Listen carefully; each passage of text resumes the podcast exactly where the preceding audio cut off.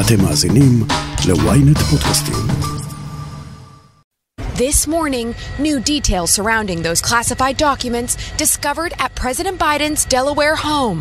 The White House disclosing Saturday five additional pages were found in a review of the Wilmington residence, bringing the tally to six pages found this week.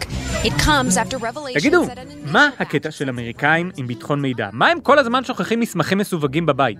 כמה חודשים אחרי שנמצאו באחוזה של טראמפ מסמכים מסווגים, אותו דבר קורה עכשיו עם ביידן. אני כמובן אומר אותו דבר, אבל על זה בדיוק הדיון עכשיו בארצות הברית.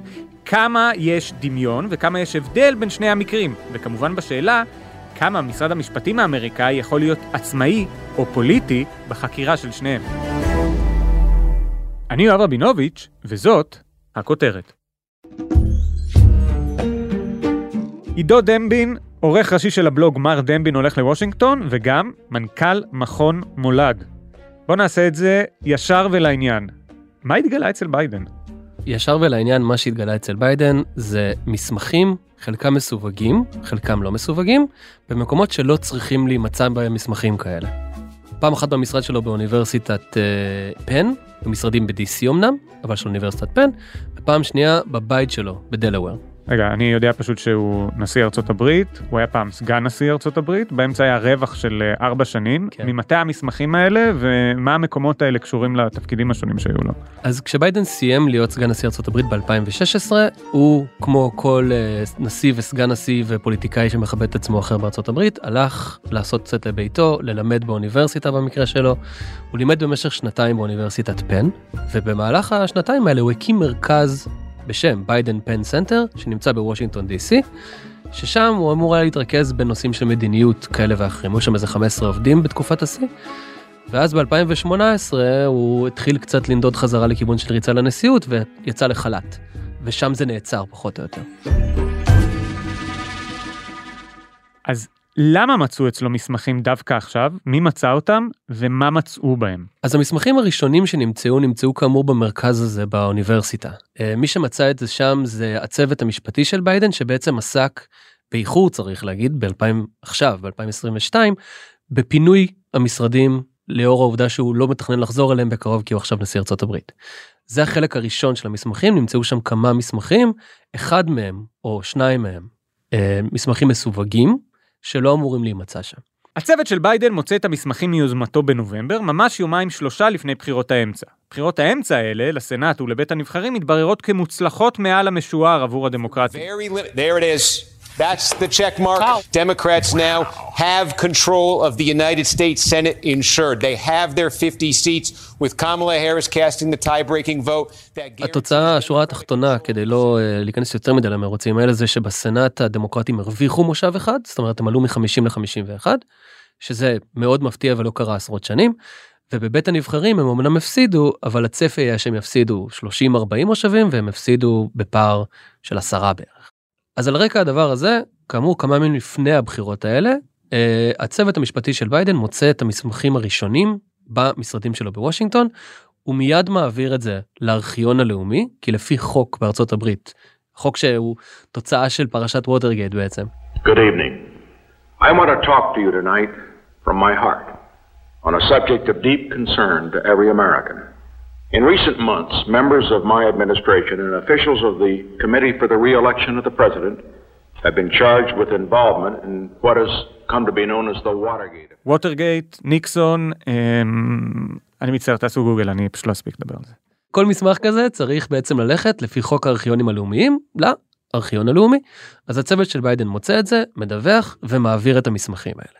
וברגע שהוא עושה את זה, הדבר הזה מגיע לתובע הכללי, שהוא שר המשפטים, ה Attorney General מריק גרלנד, שהוא מינוי של ביידן, וגרלנד, כיאה לתפקידו, או כמתבקש לפי תפיסתו, ממנה בודק, שהתפקיד שלו זה לבדוק, א', למה זה קורה עכשיו, ב', מה עושים עם זה ומה ההשלכות של זה.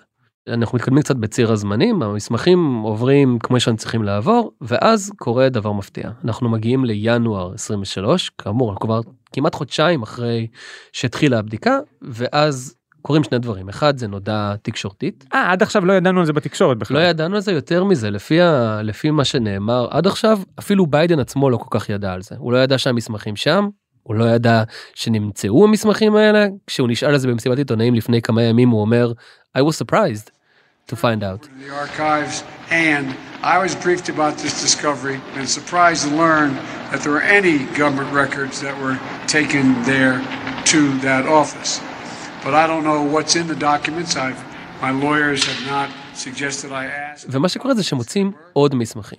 הפעם בבית של ביידן בדלוור, ספציפית במוסך שלו. בתוך מגירה נעולה, נמצאים שם עוד כמה מסמכים. וזה הקטע שהוא אומר אה, ליד הקורבט שלי, מאחורי זה. classified, classified material next to your Corvette. What were you thinking? People, and by the way, my Corvette's in a locked garage. Okay, so it's not like you're sitting out in the street. So the But anyway, was in a locked garage. yes, as well as my Corvette.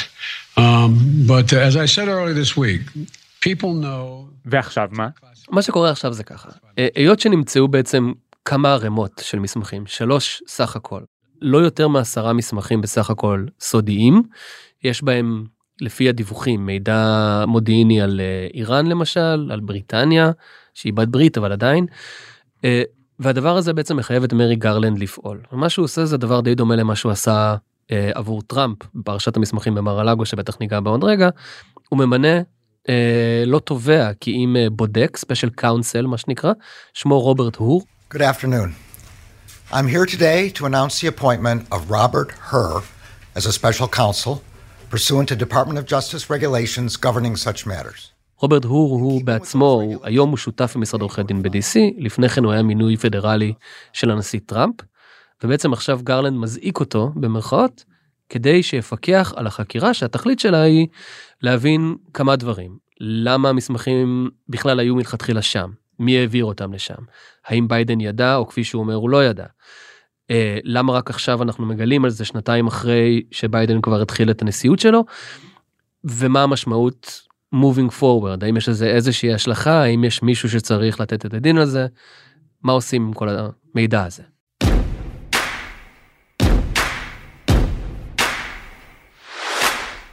אוקיי, ועכשיו בוא נדבר על הפיל שבחדר. אה, פיל עם אה, תספורת מוזרה, שעשה משהו די דומה לפני כמה חודשים, גם כלפיו התגלה שיש מסמכים מסווגים. FBI agents seized classified records from former President Trump's home at Mar-a-Lago during its unprecedented raid on Monday, including some marked as top secret, according to documents reviewed by Fox News. Uh, judge... מה ההבדל? שזה התגלה אצלו, כל התקשורת הליברלית התחילה לצעוק. מה יש אצלו מסמכים מסווגים, צריך לחקור אותו, אה, היו שאמרו גם יותר, אז מה קרה אצל טראמפ, ומה ההבדל בין זה לבין מה שקרה לביידן?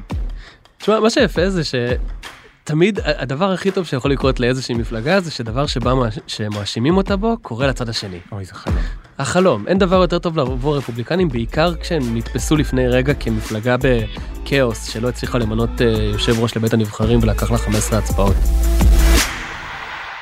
אז צריך להגיד שיש דמיון אבל יש גם הרבה מאוד הבדלים. כן, בואו נשמע את ביידן רק לפני כמה חודשים, בספטמבר, מתייחס למסמכים המסווגים שנמצאו אצל טראמפ. היום, זה נשמע כאילו הוא מדבר על עצמו. How that could possibly happen. How one, anyone could be that irresponsible. And I thought, what data was in there that may compromise sources and methods? By that I mean names of people who helped or et cetera.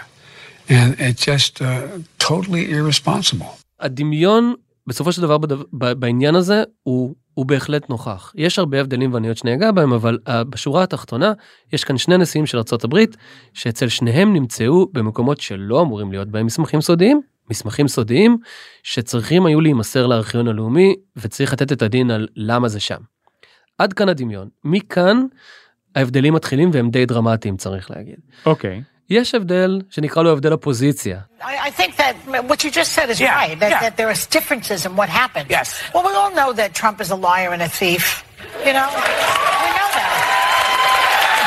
So it's not that big a jump to say that he obstructed and he lied. We don't think that Biden is a liar and a thief, so we give him the benefit of the doubt. That's partly what's going on.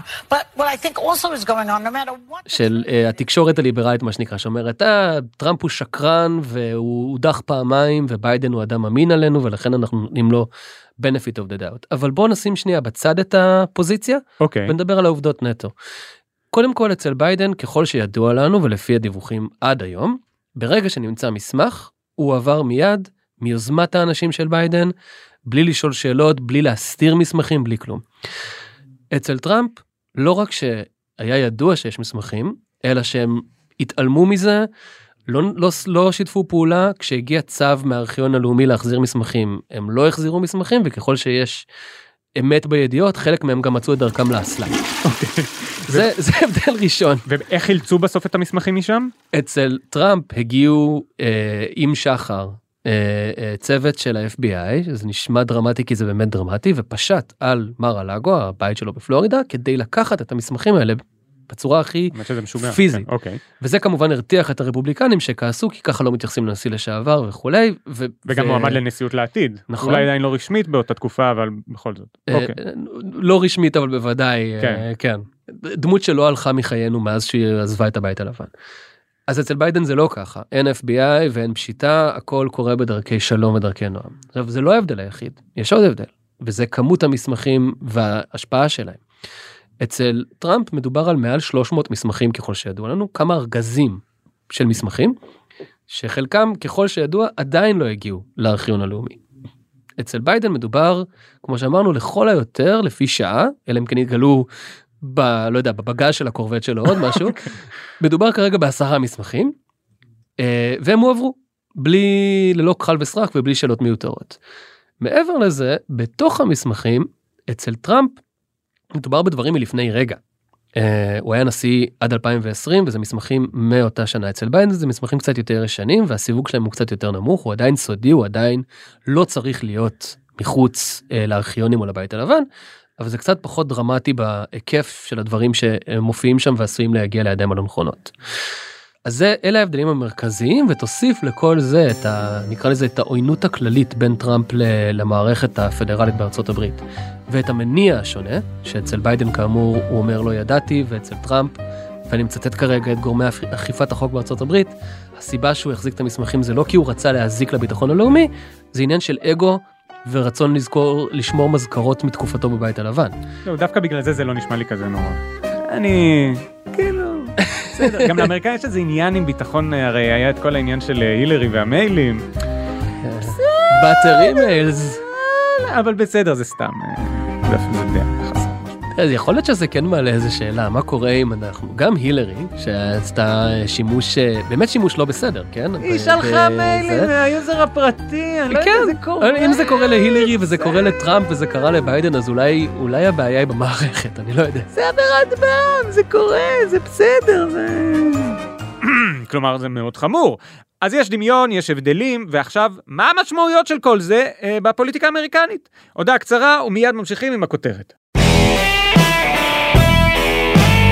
שלום, כאן נדב צנציפר, אני מזמין אתכם לריפליי, תוכנית הספורט שלי בוואנט רדיו. בכל יום רביעי ב-12 אשב לשיחה אחד על אחד עם האנשים המעניינים ביותר בספורט הישראלי. מאמנים, בעלים, שחקנים, פרשניות ופרשנים. הבטחה של צאנצי, כאן נדבר על הכל, בוואנט רדיו ובכל אפליקציות הפודקאסטים, אל תפספסו.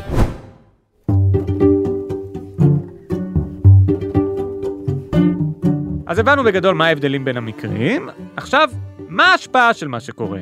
אנחנו שנתיים לפני הבחירות לנשיאות בארצות הברית, תמקם אותי, מה היה מצבו של ביידן עד עכשיו, וכמה התקרית האחרונה פגעה בו. הפוליטיקה האמריקאית מלאה בהפתעות, twists and turns מכל כיוון. עד לפני רגע, ממש לפני רגע, לפני בחירות האמצע, חודשיים אחורה, ביידן היה, אני לא רוצה להגיד סוס מת, אבל מצבו לא היה להיט. הוא היה אה, על, באזור 40 אחוז ב approval rating. שזה נמוך? שזה נמוך מאוד, זה הכי נמוך מאז טראמפ, אוקיי. או מאז שהתחילו את המדידות חוץ מטראמפ. אה, אוקיי. שזה 80 שנה בערך. אה, זה לא נדיר שנשיא נמצא מתחת ל-50% כחלוף שנתיים מהכהונה, אבל מתחת ל-41% זה כבר די נמוך. אוקיי. ביידן היה במצב נמוך, נראה היה שהרפובליקנים בדרך לניצחון מוחץ בבחירות האמצע. ב-2024 המפה עוד יותר גרועה עבור הדמוקרטים. אה, ביידן הוא נשיא מבוגר מאוד. כל זה נראה היה מאוד מאוד לא טוב עבורו. So the best way to get something done, if you if it holds near and dear to you that you uh, um, like to be able to, anyway, I we're going to get a lot done. Okay, um, hang on. Uh, sorry. Oh, saying me, Miss Kim. כן, אני מודה שאפילו אה, שמאלנים שהיו מאוד אה, אנטי הגילנות שעשו לביידן לפני הנשיאות וכל זה, עכשיו כבר קצת קשה להתחמק מכמה סיטואציות מצחיקות שקורות לו לפעמים, שגורמות לתהות על המצב הקוגניטיבי שהוא נמצא בו לתפקיד המסובך הזה שהוא מכהן בו. אבל בסדר, אז עכשיו מה, אוקיי, אז ה-approval rating שלו היה נמוך, היה נראה שהבחירות אה, אמצע היו גם קטסטרופה, ואז?